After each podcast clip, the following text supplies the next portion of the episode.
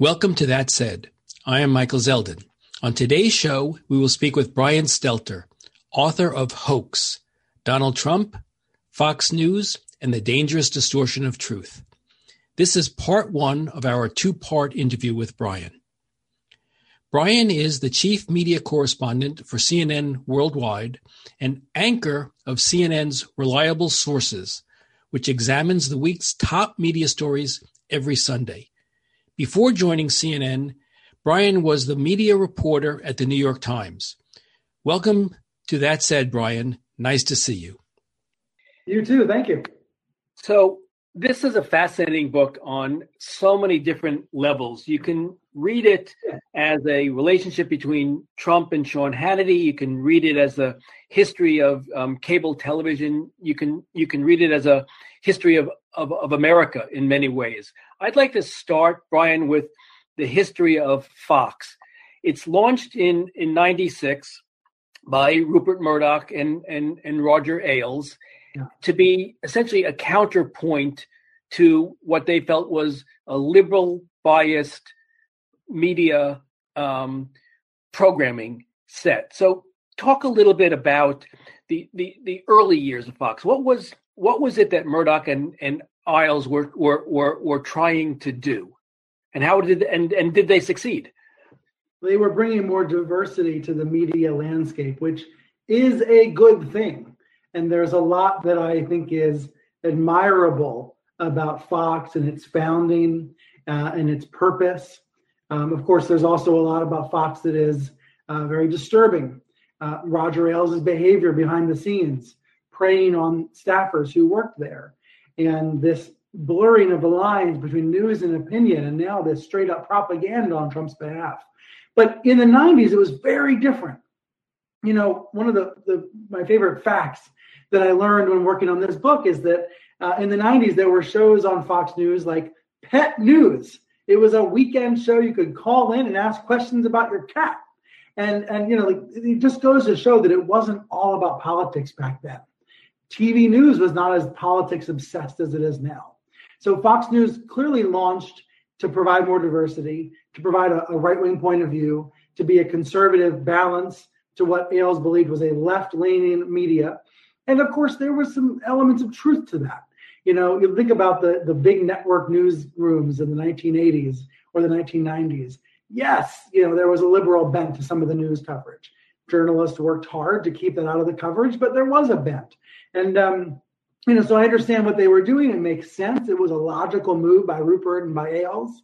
Uh, but over time, the channel has become um, uh, it, it's moved from being conservative to conspiratorial, and we can get into how it's changed over the years. Yeah, and and I'd like to do that. And I, I should say, and and you and I have talked about this before, that in this 1996 to say 2001 ish period I, I appeared regularly on Fox. I was a, a, regular guest on what was then called Hannity and Colmes, which was a sort of crossfire styled show. Alan Colmes was a liberal Democrat radio host, and he was teamed with Sean Hannity, the conservative radio host. And I would be representing a point of view that Sean Hannity cross examined and Alan Colmes would cross examine the, the, the other guest. And then I would also go to Crossfire and be yeah. grilled by Pat Buchanan or, or, or, or Robert Novak, and, and and and and there was really no, in my mind, as as the as legal talent, there was no distinction between mm. those two shows. Uh, but then I think I think you just hit on how Fox has changed. Back then, it was Hannity and Colmes, Hannity and Alan Colmes, and then right around the time of Barack Obama's election Alan Colmes was kicked out. He played it nice in the press at the time, but he was given a radio show and told to go off to radio. And the show became just Hannity. And I think that is actually the best symbol of how Fox News has changed. It's gone from being a left right debate all the way to being Hannity's propaganda hour. Yeah, and it's interesting because during that time when I when I was on, we were talking about um, Lewinsky Clinton, right. impeachment, and then into um, Gore v. Bush. And during that whole period, again, it had a conservative bent to it, but it was portraying the news as it was taking place. I would get examined about whether Monica Lewinsky, Lewinsky was believable or not, whether Bill Clinton was believable or not. Sa- same sort of thing. I, I sort of think, and I, would like your thoughts about this, Brian. Before we get to 2008, um, yeah. which is, I think, a real seismic shift in in the show. Around 2001, 9 11, 2003, Iraq War, I think you begin to see the the beginnings of what manifests itself in in 08 how do you how do you see i think this? that's true yes i mean look 2001 is when fox news uh, takes off like a ratings rocket ship and and that is because of 9-11 and the aftermath of 9-11 as the country went to war in afghanistan and started to point toward an invasion of iraq fox news became number one a uh, wrapped around the flag type of programming uh, cheering on the American uh, people and cheering on the Amer- America's troops in ways that CNN and MSNBC had to react to. And all of a sudden, there's a flag on the corner of CNN's screen because of Fox. So Fox becomes number one in the ratings and never looks back. It's been number one ever since. And I think the pressures to remain number one and appeal to the right wing base and to prey on the, the worst impulses of conservative viewers. Um, you start to see that happening in the Bush years for sure. Katrina, for example, swamps New Orleans. The levees fail. And Fox had some great reporters on the scene, Shepard Smith, Geraldo Rivera. But Ailes quickly moves the coverage to make it about America's challenge, a very pro Bush, rah, rah, we're all in this together sort of message, instead of coverage of the government's awful failures. So it's yeah. always being spun, it's always being twisted to benefit the Republicans. And that becomes more obvious uh, from the Bush years to the Obama years to the Trump years. Yeah, and so I, I agree with that, and I, I, and the way I see it was back in that day, they were pro America, pro Republican, um, and and you know decidedly anti Clinton.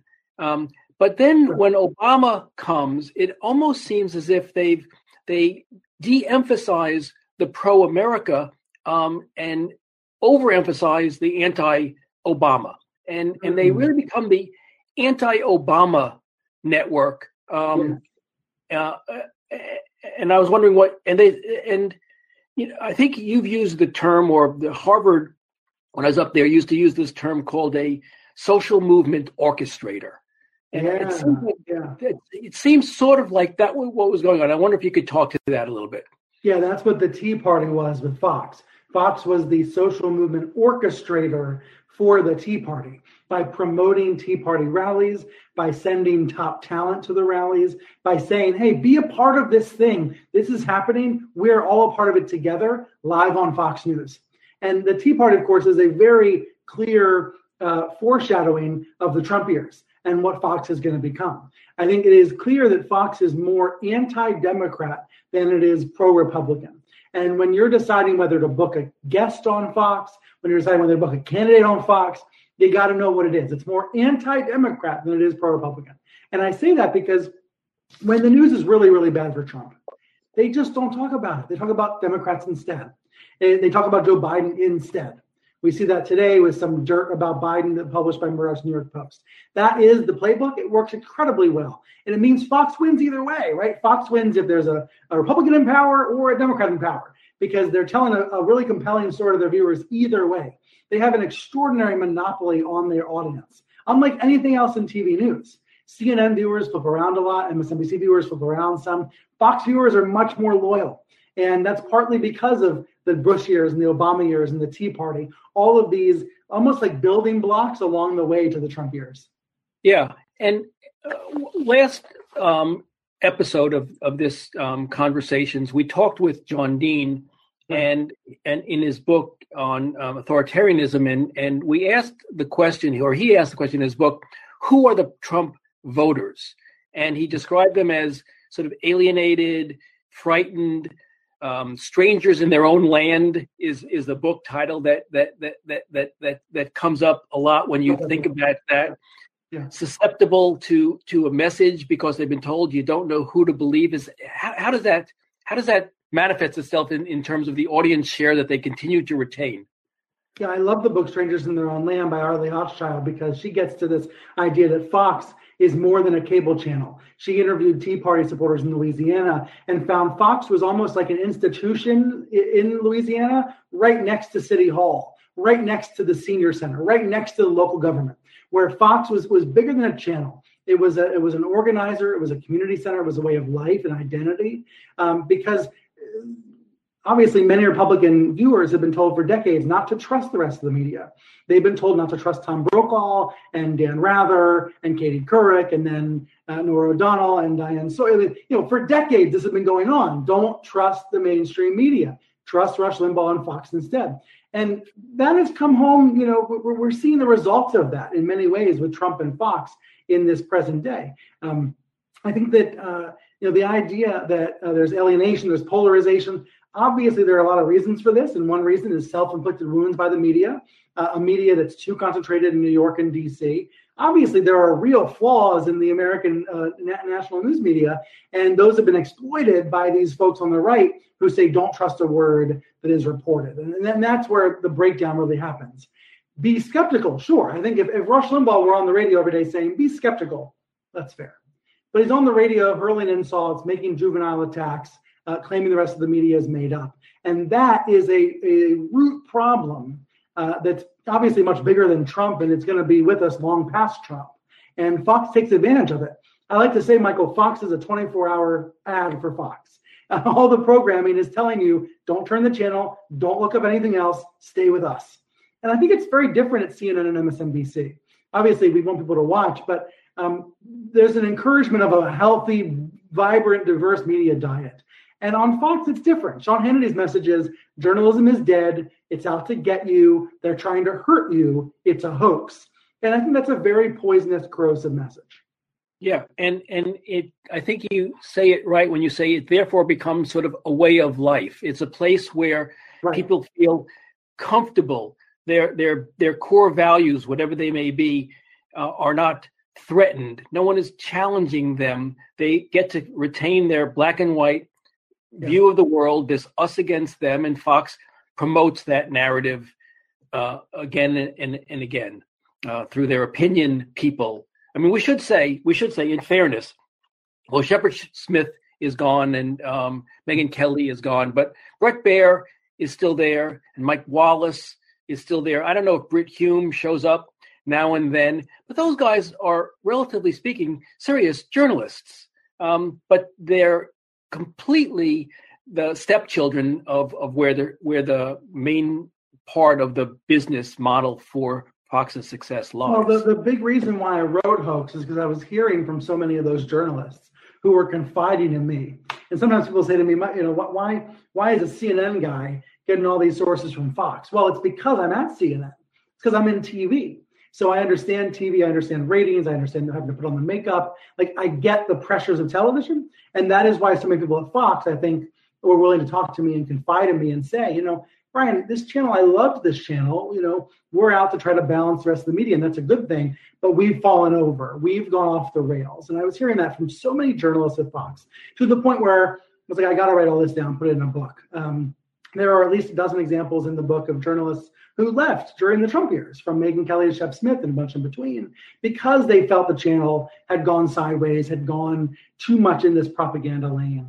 And you know, when you're when you're a reporter at Fox, let's say you're on daytime, you get to do a live shot at 2 p.m. in front of two million viewers. But then at, at 8 p.m. or 9 p.m., the primetime guys have twice the audience, and they are contradicting what you're saying, and they are undermining your real reporting every single night. So it's no wonder why some of them decide to leave the network. So it's true, there are great journalists there, but I think they've been suffocated in the Trump years. And that's partly, I mean, to be honest, it's partly because of what the audience wants and expects. 5 p.m. Eastern Time is show called The Five. Five commentators, four of them usually right wing, one left wing. And that is a huge blockbuster hit show on Fox News. Three, four million viewers a night. Then Bret Baier comes on. Like you said, Bret Baier, the signature evening newscast on Fox News, the DC anchor, the leader of the DC bureau, he comes on, and a million plus viewers all turn the channel because they they want the opinion. They don't want the news. And those viewers come back at eight for Tucker, and they stay for Hannity at nine. They stay for Laura Ingraham at ten. Increasingly, Fox's audience doesn't want to hear the news. They want to hear the propaganda. Or, or what they would say is the real news, right? They would say that Sean Hannity lying to them about unmasking is the real news. Um, but that creates this incredible conflict between, let's say, Bret Baier and Sean Hannity. It creates this incredible conflict that there's nothing like it at CNN, right? There's no part of CNN that's going on and lying to the viewers about what they heard earlier in the day. It just doesn't happen. It wouldn't be allowed to happen. But at Fox, it is allowed to happen. Sorry for going off on a, on a, on a tangent. No, no, no, no. It's it's it's terrific. I, I want to, uh, because of the, uh, we have to be mindful of, of the time, and so much of the book is is devoted to the the the feedback loop between uh, the, the the current administration and Fox. I'd like to begin to pivot to that um, a bit, and but I'd like to not start with Trump, the the president. I'd like you to start with Trump, the morning call-in Mondays Mondays with Donald, and tell yes. tell us tell us about that, and tell us, you know, so not only what what was that show about, but how do you think it educated Trump as he fast forwards to 2015 and his announcement to run for president? I think this is key to understanding how Trump was elected. I know The Apprentice was important, but I think Trump calling to Fox and Friends was more important because he was calling in once a week, uh, getting educated about what Fox's viewers cared about, what the GOP base cared about, uh, by answering questions from the, star, the, the hosts, by uh, listening to the talking points. He was learning about the Republican Party and about the Fox base. And so when he came down the escalator, he already had the Fox base with him thanks to his weekly phone calls on Fox and Friends, plus his regular appearances on Bill O'Reilly, his friendship with Sean Hannity, his friendship with other stars on Fox.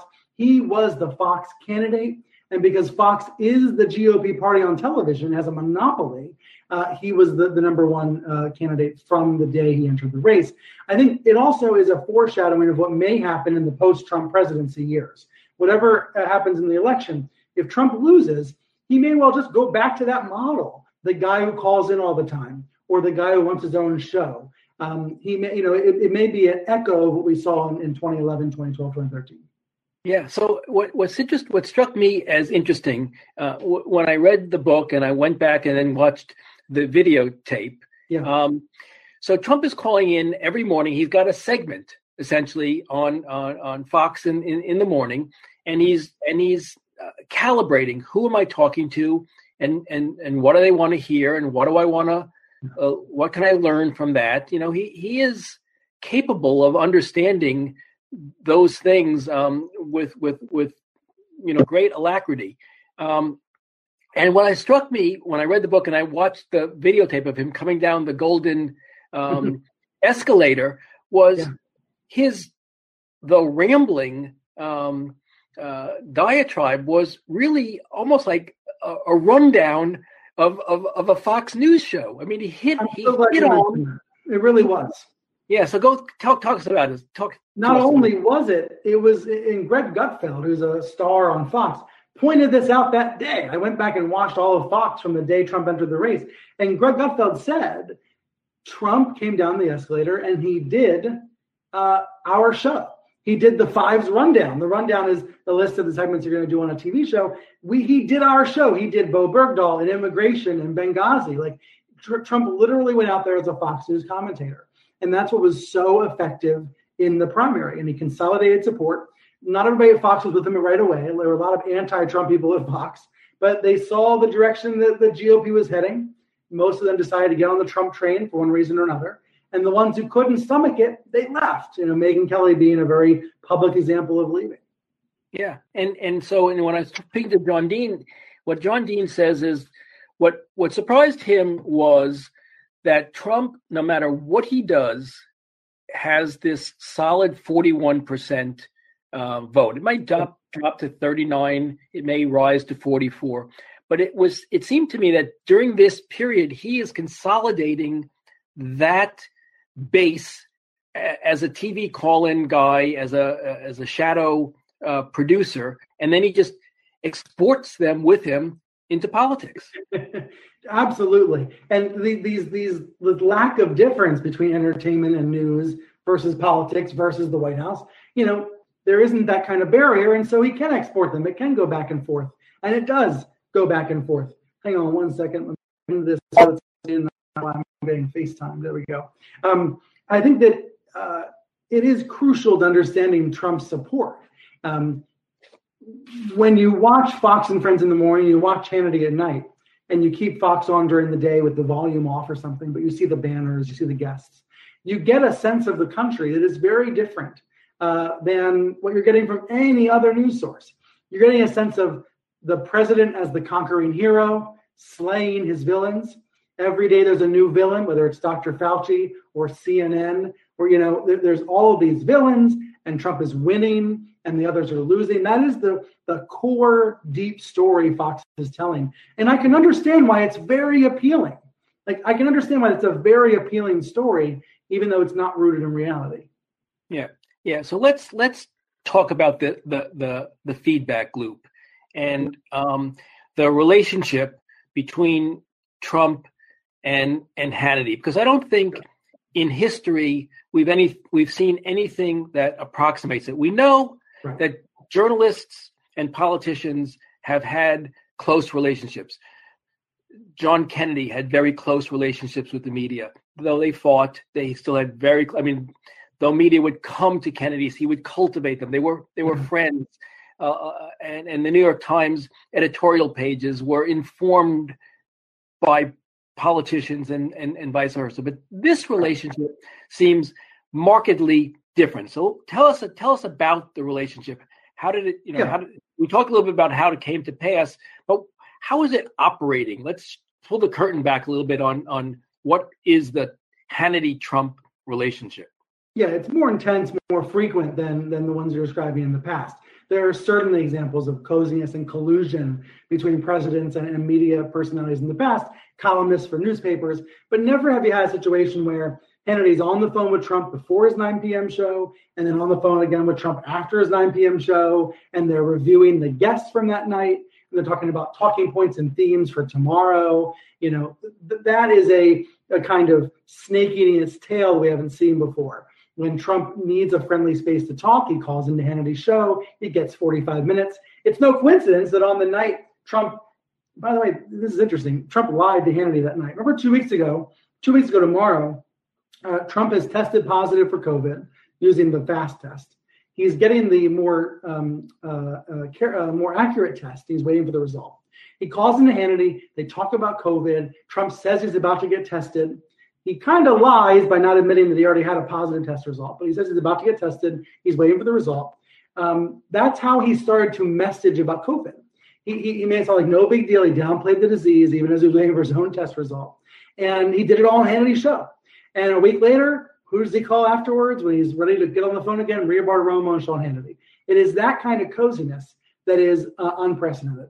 In fact, Trump hasn't really done a real interview with a non Fox star ever since he was sick with COVID. He is going to be on NBC tomorrow night with Savannah Guthrie. That'll be a real interview. Um, but mostly he's just called his friends Sean Hannity, Maria, Mark Levin. Um, it's, it's great. It's like that Who Wants to Be a Millionaire, right? The phone a friend feature. Trump has the world's biggest phone a friend. He can always call them and rely on them. And it's what their viewers expect, right? Hannity's viewers want him to be slavishly loyal to the president. Um, so even though Hannity in private is complaining about Trump sometimes, saying Trump's acting crazy, he's a run-on sentence, um, Hannity doesn't does not share that point of view on air. Yeah, and you you describe in the book in this feedback loop, you you you say that Trump, in some sense, is the shadow executive producer of the Hannity show, and yeah. Hannity is in sense some sense the shadow chief of staff in, in the White House. And and and and and you and you talk about the the onset of the coronavirus um, and how that story was portrayed on on on Fox and how the president picked up on it. I think it, and I think if I read correctly, it's from that discussion comes the title hoax um, yeah. uh, for you for your book. So tell tell the our listening audience, if you will, about the the origins of hoax and and and uh, using the coronavirus perhaps as a indicator of the types of things that happen during this feedback loop relationship that we've just touched upon. It's hard to tell where Fox ends and Trump begins. It's hard to tell where Fox ends and Trump begins, and vice versa. Uh, Trump wakes up, turns on Fox and Friends, hears ideas and talking points, he tweets them out, and he's and, and so in that way, Fox is setting the agenda for policy decisions and personnel changes on uh, in the Trump White House. Um, and, and that's why ultimately I argue that Fox is bigger than Trump. Um, yes, obviously Trump has the federal government and the nuclear football, but Fox is feeding him a poisoned information diet.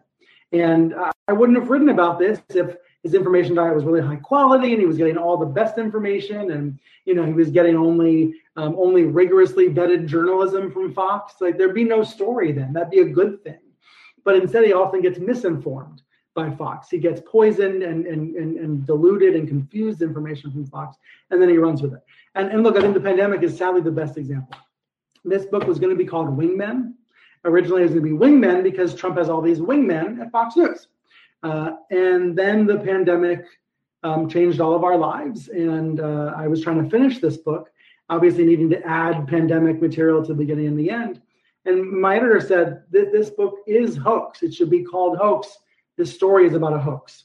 And, and the reason she said that is at the end of February, uh, Trump went out to that rally in, in, in, I think South Carolina, I forget where, uh, and said, um, he said, this is the Democrats' new hoax. And what he meant was the Democrats were politicizing the virus. They were taking the virus too seriously, raising the alarms, trying to hurt Trump with it. He didn't technically call the virus a hoax, but he gave people permission to ignore it or downplay the threat. And Fox was definitely downplaying the threat. Um, there's a lot of blame to go around in late February, right? I mean, I'm in New York City. This is the this is the room where I wrote most of the book. You know, I heard all the sirens outside in March and April. Every New Yorker heard all the sirens. We'll, we'll never forget it. There's a lot of blame to go around for what went wrong in this city and for what went wrong across the country. But Fox had the biggest TV platform, and Trump had the biggest megaphone of all. So what they were saying in February, February, March mattered a lot. Um, so Trump calls it a hoax then in February. March 9th, Hannity on TV also calls it a hoax. Again, the calling the Democrats politicization, politic, I hate that word, politicization, uh, politicizing. That's easier for me to say. They were accusing the Democrats of politicizing the virus, but by doing that, Hannity was downplaying the threat of the virus. Both Trump and Hannity were treating it like a political story and not a medical story.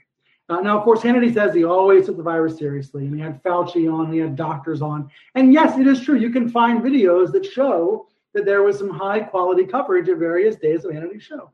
But there was also this narrative on Fox of it's a political story, the virus is being overblown. How could it be much worse than the flu? This was the storyline until March 13th. And it is no coincidence that both Trump and Fox changed their tone on the virus on March 13th. Of course, by then, thousands of New Yorkers were sick. People across the country were sick. Um, the country was well left wide open to this this this this uh, plague, and um, and I think a lot of that comes down to this rhetoric of downplaying, of using terms like hoax to downplay the virus. I, but you know, obviously, I want to be clear. Yes, a lot of there's a lot of blame to go around, a lot of responsibility to go around, but um, but that downplaying by Fox clearly had an impact. Yeah, and what's interesting to me is when you read Woodward's book and you learn that on January the 28th, Trump is told that this virus is as deadly as it is and it's an airborne thing and you just breathe it and there's no flu that's anything like it.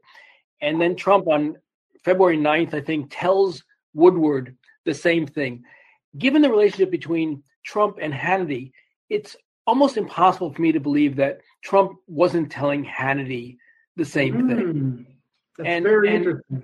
And and and assuming that hypothetical is true, and I can't imagine it's not, the portrayal of the disease as they portrayed it is criminal to me.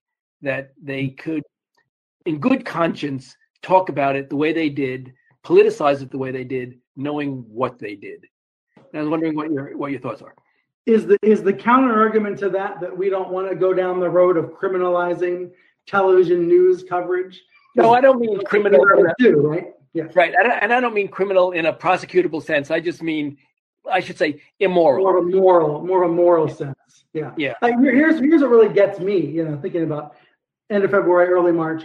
By the end of February, there are hand sanitizer stations all around Fox News headquarters.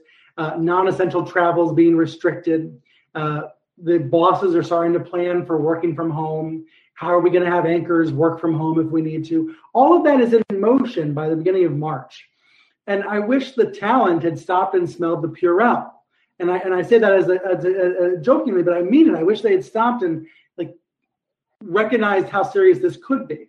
And again, I know that uh, a lot of us relate to this. A lot of members of the media relate to it. Um, I remember when Sanjay came on CNN and said this is a pandemic, and I was like, well, what, what does that mean? How serious is this? You know, we all had a moment individually where it clicked, some earlier than others. But it's remarkable that Fox's management was taking those steps, getting ready for this possibility, uh, installing home studios and things like that, while at the same time on the air, stars on Fox were saying things like, "This is the best time to take a take a trip." Um, or maybe this is a bioweapon created by North Korea and China, right? Like there were those crazy things being said on air at the same time management was trying to prepare for the worst. And I think you talk about in the which show sort of emphasizes how duplicitous the, the coverage on, on Hannity's show was in, in my estimation is that Hannity doesn't work in the studio. He he works from home. He he doesn't he hasn't been in the studio in forever. Well, I'll, t- I'll tell you a funny story about that. I was going to open my book with that fact because it's not well known. Um, I was going to open pre-pandemic. This was going to be the start of hoax for Ben Wingman. It was going to be the night of Trump's impeachment in the House, and Hannity was at his mansion on Long Island. He didn't want to be bothered to do the show live, so he pre-taped his show on the biggest night of the year. He just phoned it in, pre-taped it in his studio in the basement, and went off with his family. Um, and I can understand the instinct, I guess, of wanting to be with your family. I guess it was a bad night for him. The president's been impeached, bad news. But I thought it was so galling that Hannity could just tape his show in his basement and go on with his life. You know, the Fox News division in DC would, would have loved to be on live. So that was going to be the open of my book. And then when the pandemic changed everything, I realized, well, gosh, Hannity having a home studio all of a sudden seems like an asset, seems like a smart thing. You know, it was easier for him to stay on the air. Uh, so I ended up changing it and opening with Elmhurst and what was happening in the hospitals. But uh, but I, I, do I do think that idea of Hannity, Tucker Carlson, these other stars really being removed from their audience, um, I think is important to recognize. You know, and, and look, uh, obviously television anchors tend to to make more money than the average American. There's all sorts of class bias that's baked into television news. But it's especially extreme for Hannity and Tucker. Tucker has his own island. He takes a boat to go do his show some nights when he's in Maine. Like it's that kind of divide between his rhetoric and the reality that I think viewers deserve to know about. Yeah. So let's you you raised Tucker Carlson. I, I, I, we haven't talked about him. Um, he's Were you not on with Tucker on Crossfire. Yeah, I was on with Tucker. Uh, I was on with Tucker a lot, um, and I, I, I liked him uh, I have to say, I liked him during the day. He, he was, you know, smart guy. He was a likable. He was a likable guy. Smart, I don't know. I, I, I, told you before. My dad used to always say, "How can you call somebody smart who gets the answers to every major question wrong?" Um, Uh, which is how I viewed Tucker's analysis of it. But how does Tucker fit in? Because he's not quite Hannity. They compete with one another, and maybe you could talk a little bit about who is Sean, who is Tucker in relation to Hannity, who is Tucker, and then maybe the business model, because business model drives a lot of behavior, and people don't necessarily understand how that how that works. Ratings, dollars, comp- competition for talent, etc. Yeah, well, Fox is a profit machine. I had talent there say to me, "Don't think of us as a TV network. Think of us as a profit machine, and then all of our choices make sense. All of our actions make sense. It's on a path to two billion dollars in profits a year." Uh, Fox News is what keeps the uh, keeps the hedges trimmed at Lachlan Murdoch's mansion. It's what keeps Rupert Murdoch's boat fueled up. Like it is critical. And in that context, Tucker's show, Sean's show, these are the biggest profit making shows because they're on in prime time. They have the biggest uh, biggest audiences. Tucker has an absolute alliance with Lachlan Murdoch, the head of Fox Corporation. Uh, even though Lachlan, um, you know, tries to stay out of uh, Fox News, doesn't really is very very uninvolved. Uh, he is friendly with Tucker, and I think that helps to explain why Tucker gets away with so much. Uh, there are colleagues at Fox who think Tucker Carlson plays into white nationalism, who goes on the air and gives racist rants. Uh, we've seen advertiser boycotts against Fox, against Tucker's white identity politics hour. Um, but Lachlan stands by him, doesn't want to seem to be giving in to the left wing. And, uh, and so that show goes on. And in some ways, Tucker actually has become a bigger star than Sean. I, I would, there's some nights Tucker has higher ratings than Sean. Um, certainly, Tucker's show is buzzier than Sean. Tucker's kind of unpredictable, surprising sometimes, uh, certainly provocative in lots of different ways. Whereas Sean is doing much more of a Republican nightly news, alternative reality, pro Trump. Tucker is at least a little bit um, um, uh, more unpredictable. So it's interesting to see how they, they come up with different kind of postures. Each show is a little bit different. And um, you know, there are a lot of people who talk about whether Tucker will run for office, whether he would be a 2024 primary candidate. And I would not be surprised to see that. Yeah. So you tell a, a, a an interesting story about um, Carlson and um, coronavirus and his um, drive to Mar-a-Lago. And yeah. I think this speaks a little bit to the, what I think is the difference between Carlson and Hannity. So tell us about tell us about that episode. Yeah, Hannity is you know frequently calling Trump. He's in touch with Trump all the time. Tucker's posture is very different. He doesn't call the White House, but you know if the White House calls him, he'll answer, which I think is a fair posture. I mean, if, if the you know, whenever a press aide calls me, I answer. If the president called me, I answer. So Tucker's posture is, you know, I'm not here to give advice to the president, but if he if he calls, I'll answer. Um, first weekend in March, there's a White House aide who calls up Tucker and says, "I know you're over on the other side of Florida. You have a home near Naples. Can you drive to Mar-a-Lago? Come talk to the president. He trusts you. He needs to hear you." Um, because you are taking the virus more seriously than, than he is. And that's true. Tucker was taking coronavirus seriously early on. Maybe that's because of his anti China xenophobia, but he was taking it seriously early on. So Tucker drives across the, the, the state of Florida, goes to Mar a Lago. It's his first time at Mar a Lago.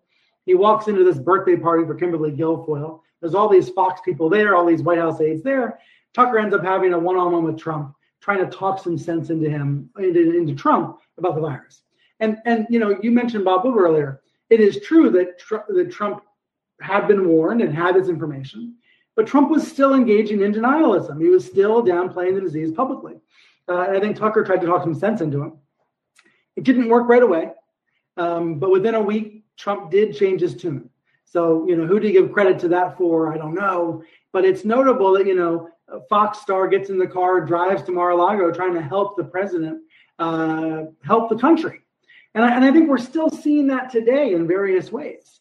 Um, you know, different commentators on Fox know that the president's watching and they try to get through to him. And I, I, would argue they don't always succeed, but they do try through the TV. And that just speaks to the president's television obsession that that, that might be the best way to get through to him. Yeah, so two things. I want to go back to Tucker in a minute, but but that raises with me something I meant to ask you earlier, which is describe what executive time means in, in the White House. Right. We hear that term a lot. Right. It's on his internal schedule. It'll say executive time, which which really means it's his time to watch TV, to call his friends. Uh, it's when he's watching hours of Fox with a DVR, fast forwarding through the ads, fast forwarding through the non-Trump segments. That's how he's able to watch six plus hours a day of Fox News, as well as some CNN and NBC and ABC. I mean, you know, you, you got to give him credit. He does he does get a diverse media diet. He just doesn't trust what he's hearing on those other channels. But the the, the TVs, they're in, in in his in the residence, they're in the hallways, they're in the Oval Office, they're in the kitchen. He, he, he, tell us about it. Yeah, he has that really great DVR that allows you to hit pause in one room and then go downstairs and keep watching in the other room. It's called the Genie. Um, and it is very cool. I mean, it, it is like state of the line DVRs, so you can you know record multiple channels at once, um, multiple programs at once, and fast forward all through them rapidly. Like that is a nice perk of the office, I guess. I guess. But so back to Tucker, and then and then we'll move forward. And then then there's a batch of questions that are coming in, yeah. and I know you've got a hard stop at seven. So the one the one other thing besides Carlson driving to Mar-a-Lago to talk to Trump about the seriousness of coronavirus Tucker has a role to play in um, Iran policy And an amazing um, story. Yeah, that's a yeah. really engaging story. So um, I'd love for you to tell us it. Well, I think it's another example of this Fox News fixation where Tucker's on the air. He's a dove. He's advising against uh, any action against Iran. The U.S. is uh, trying to figure out what to do because Iran shoots down one of the U.S. drones. Tucker's on the air saying, "Don't do it, Mr. President. This is not why the voters elected you." And uh, and and you know others are saying, "Go ahead, do it. You need to you need to retaliate." Um, Trump says that the U.S. is going to respond. We're locked and loaded, or cocked and loaded, whatever he said that day. And uh, and yet he calls Tucker and wants to hear Tucker's voice and wants to hear Tucker's uh, recommendation. And Tucker says the same thing to him that he said on, on TV, which is don't do it. It's not why the voters elected you. Tucker said to one of his friends afterwards, Trump just needs to be reminded of who he is and who what he believes in. And so that was the night that Trump had tweeted out, we're, we are cocked and loaded, uh, but he called off the strike. Uh, and look, it's not just thanks to Tucker, but I had a staffer at Fox say to me, you know, if I had to choose between Tucker Carlson, Sean Hannity, who's going to save the country, I would choose Tucker. And I know that's an exaggeration, but there is some truth to the idea that these Fox stars have a responsibility that they never signed up for, that they were never elected for. Um, they just happen to be on this channel that the president's addicted to. Yeah, and, and it may have cost the national security advisor his job. Yeah, I, look, I think John Bolton was hired largely thanks to Sean Hannity and was fired probably thanks to Tucker Carlson.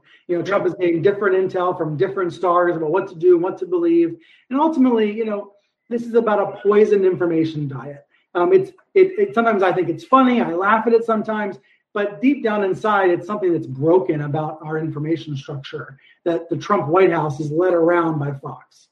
Yeah, and and it seems from the book you you detail it um, uh, uh, repeatedly how Fox is being used as a, uh, way for Trump to audition people. Morgan Ortagus is is is a is an interesting story.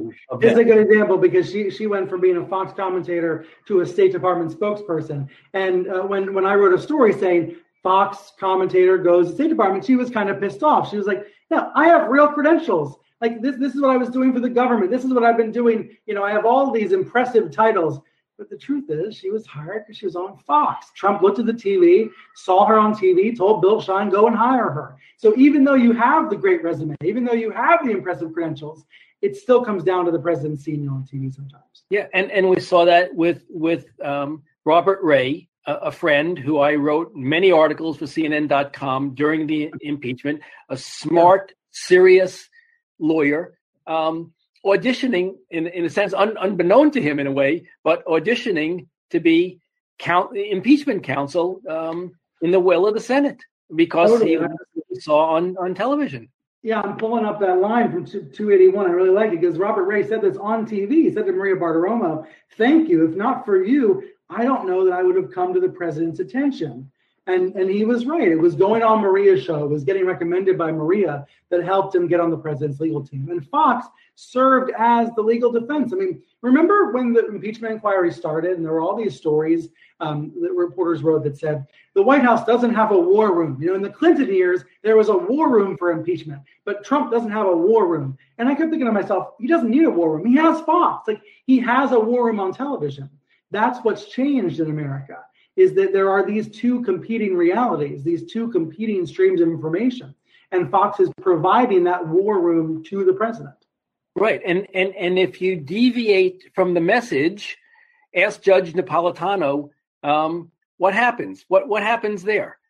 And this is a sad story because this is about, you know, the top legal analyst on Fox who gets sidelined because he's speaking out against Trump. He is calling out Trump for criminality, saying that the president uh, has committed impeachable crimes, uh, offenses, that is. And as a result, Napolitano sees his airtime start to shrink. Um, not entirely, but you know he wasn't on during the big impeachment coverage the way that Jeffrey Toobin was, for example, his his counterpart at CNN. And and that just goes to show Fox viewers don't want to hear the bad news. They don't want to hear from commentators who are saying that the president's in trouble. They'd rather hear this Pollyannish positive propaganda. Yeah.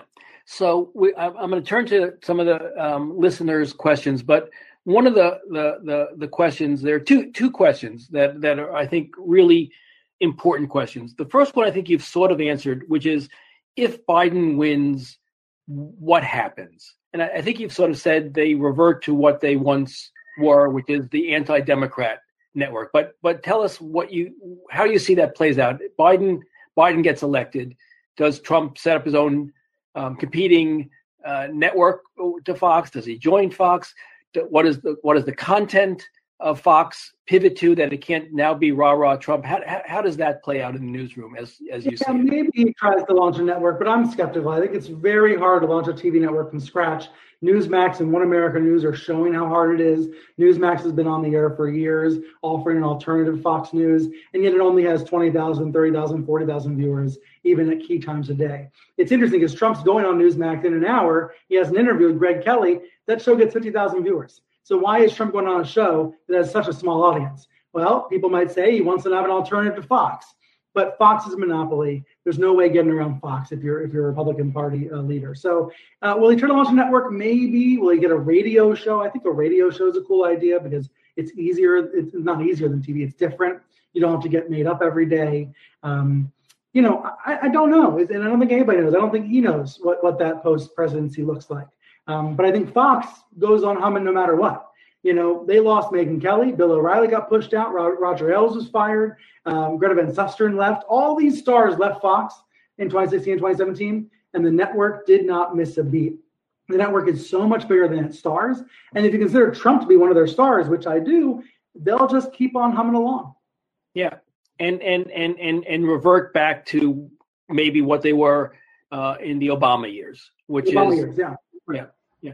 Well, it's interesting too. We talked about the the the nature of the talent at at at Fox who understand him. If Hannity says privately, Trump is is is is expletive crazy, um, right. but yet on on air he's he's a, a, a, cheerleader. Part of the thing I think that you've just rattled off names Greta and and and Megyn and and and Shep uh, Smith. Well, he's landed now a little bit, but those guys when they leave Fox don't really have the same portability that you leave the New York Times and and people are are knocking on your door. Someone leaves ABC News, CNN is knocking on the door. You leave Fox having been part of that um, I don't know, opinion TV. It's an um, alternative reality. You're less marketable. I mean, look, Fox, uh, one of Fox's early morning anchors left, and he popped up on Newsmax, which again doesn't have a big audience. Um, you see, Megyn Kelly has had a very hard time since leaving Fox. There are not a lot of success stories about people who leave Fox News. Um, it's hard to get other jobs. Yeah. So they so that that that's that's where they sit. So they return to being the anti-democrat station. We'll see what happens to Trump, but but most fundamentally, from a from a media critic standpoint, yeah. my view is, oh, you brought your attorney with you. She she just she snuck in here. I'm sorry. She's she she desperately needed to see what's going on. These are my friends on the webcast. Is that okay? I'll be done in a few minutes. Is that okay? You can, actually, you can watch. Here, I'm going to keep talking. Okay. You can, watch. you can stay on. You're, you're much, much, much handsomer than your than that you're guy. Getting to this issue why? Why what? Why I cannot hear them? Oh, because they're talking in my ears. Is that okay? Oh, why? Okay. Do you want to watch Peppa? Yeah. yeah, let's let's let's cue up a little Peppa. It's a lot better than the stuff she used to watch on YouTube, these random videos. I much prefer these animations. At least they're like professionally produced. Um, okay, a few minutes. Um, but, but, Michael, you're getting at this what happens after, right? And the, there's what happens to Trump, but there's also what happens to Fox. And yeah, I think it is more of an anti Democrat channel. It's about going against Biden. In the Obama years, they described themselves as, you know, the voice of the opposition. And I think that's what it'll be again. It'll be the voice of the opposition to Biden if Biden's elected.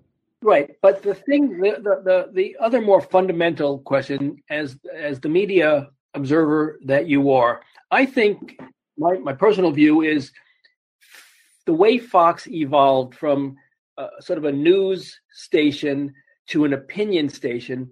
They dragged all the other networks there. That on our on our air on CNN, Lemon and and and Cooper and Cuomo, they're all giving opinions. I mean, they they they, they spend a long time with with in, in in a monologue on on uh, the Rachel Maddow show is is essentially a monologue. I don't I don't know if she has guests anymore.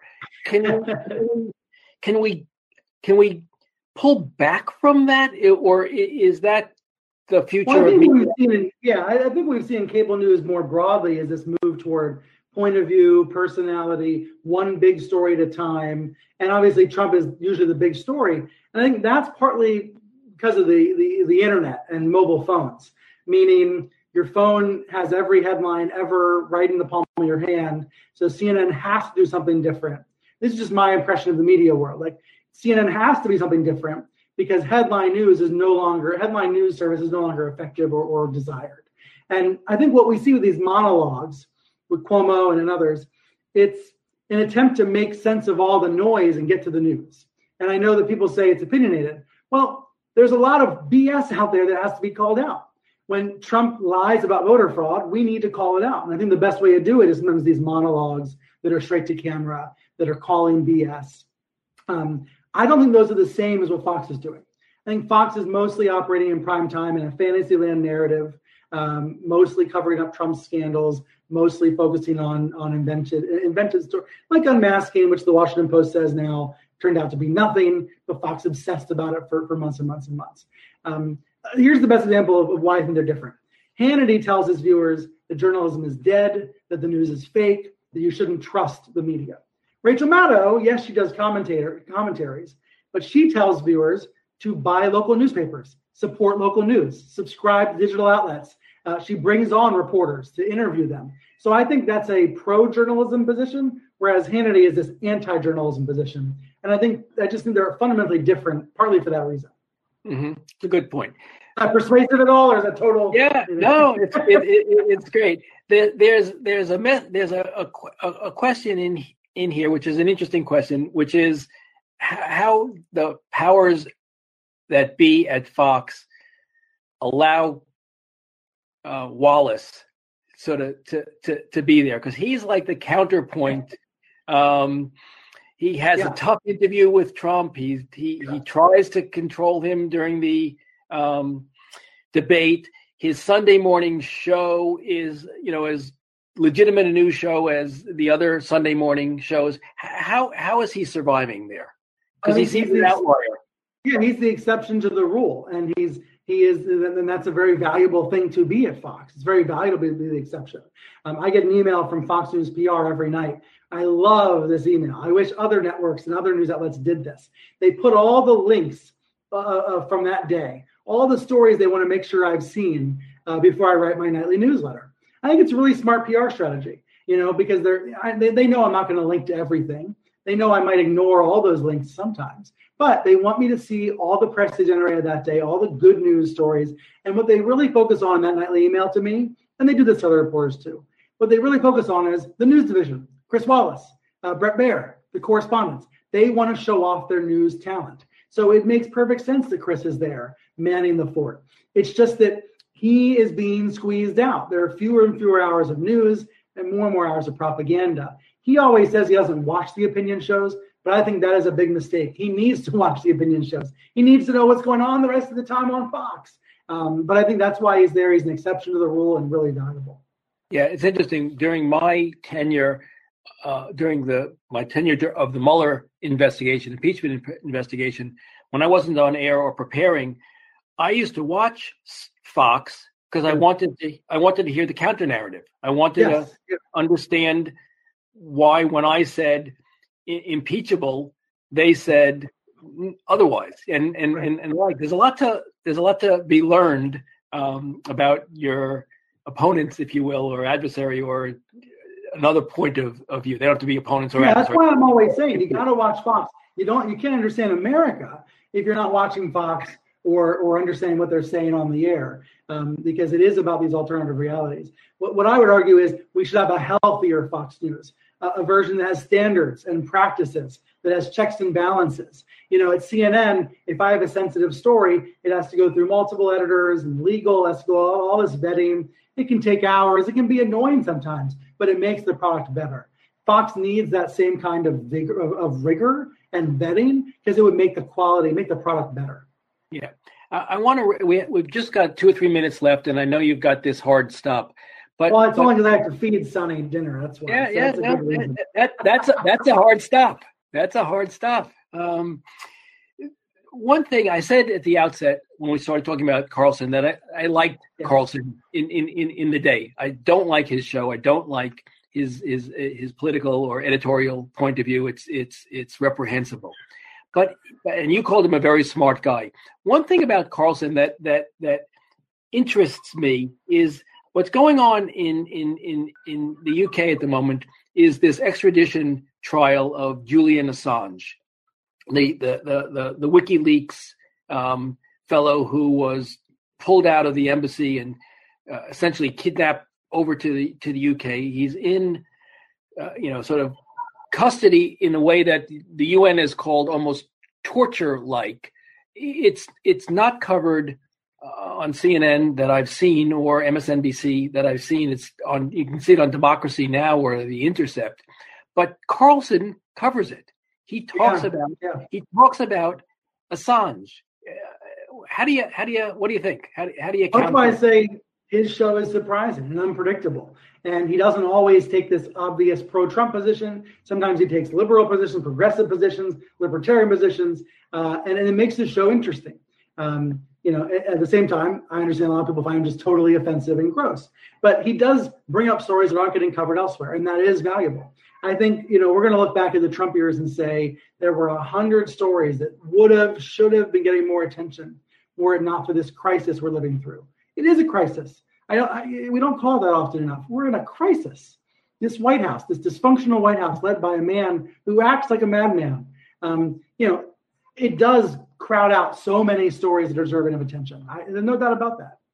Yeah, it, it's interesting, and and and uh, maybe in a sort of a final question, because again, I want to make sure that um, you're not charged with any sort of uh, child neglect. Um, that that again, from from your perspective as a as yeah. a, an astute observer of the media, where, where what is Walter Cronkite looking down on us saying to himself? How how are the, the, the Edward Murrows, the the the the, the, Walter yeah. Cronkites. Um, of the of the world viewing this, and and and if they had a magic wand to wave, um, where would they take us? Do you think? I've never been asked that before. I love the question. I, I think number one, they're going to say, how are there thousands of channels and millions of websites? This information world is is more chaotic than anyone could have imagined in the 60s or 70s. Um, the internet has changed everything. There is an information war uh, going on, and there's so much disinformation and propaganda out there. Um, and, and I think what I think a Murrow would say is we need the CBS Newses and the CNNs of the world more than ever to digest and get through all the crap and tell us what is true and real and important, right? We need newsrooms to prioritize and to verify and to curate for the rest of us because the information world is so chaotic. We need to know what is real and what is a hoax. And a lot of these opinion talk shows, they're not trying to be rooted in reality. They're trying to score partisan points.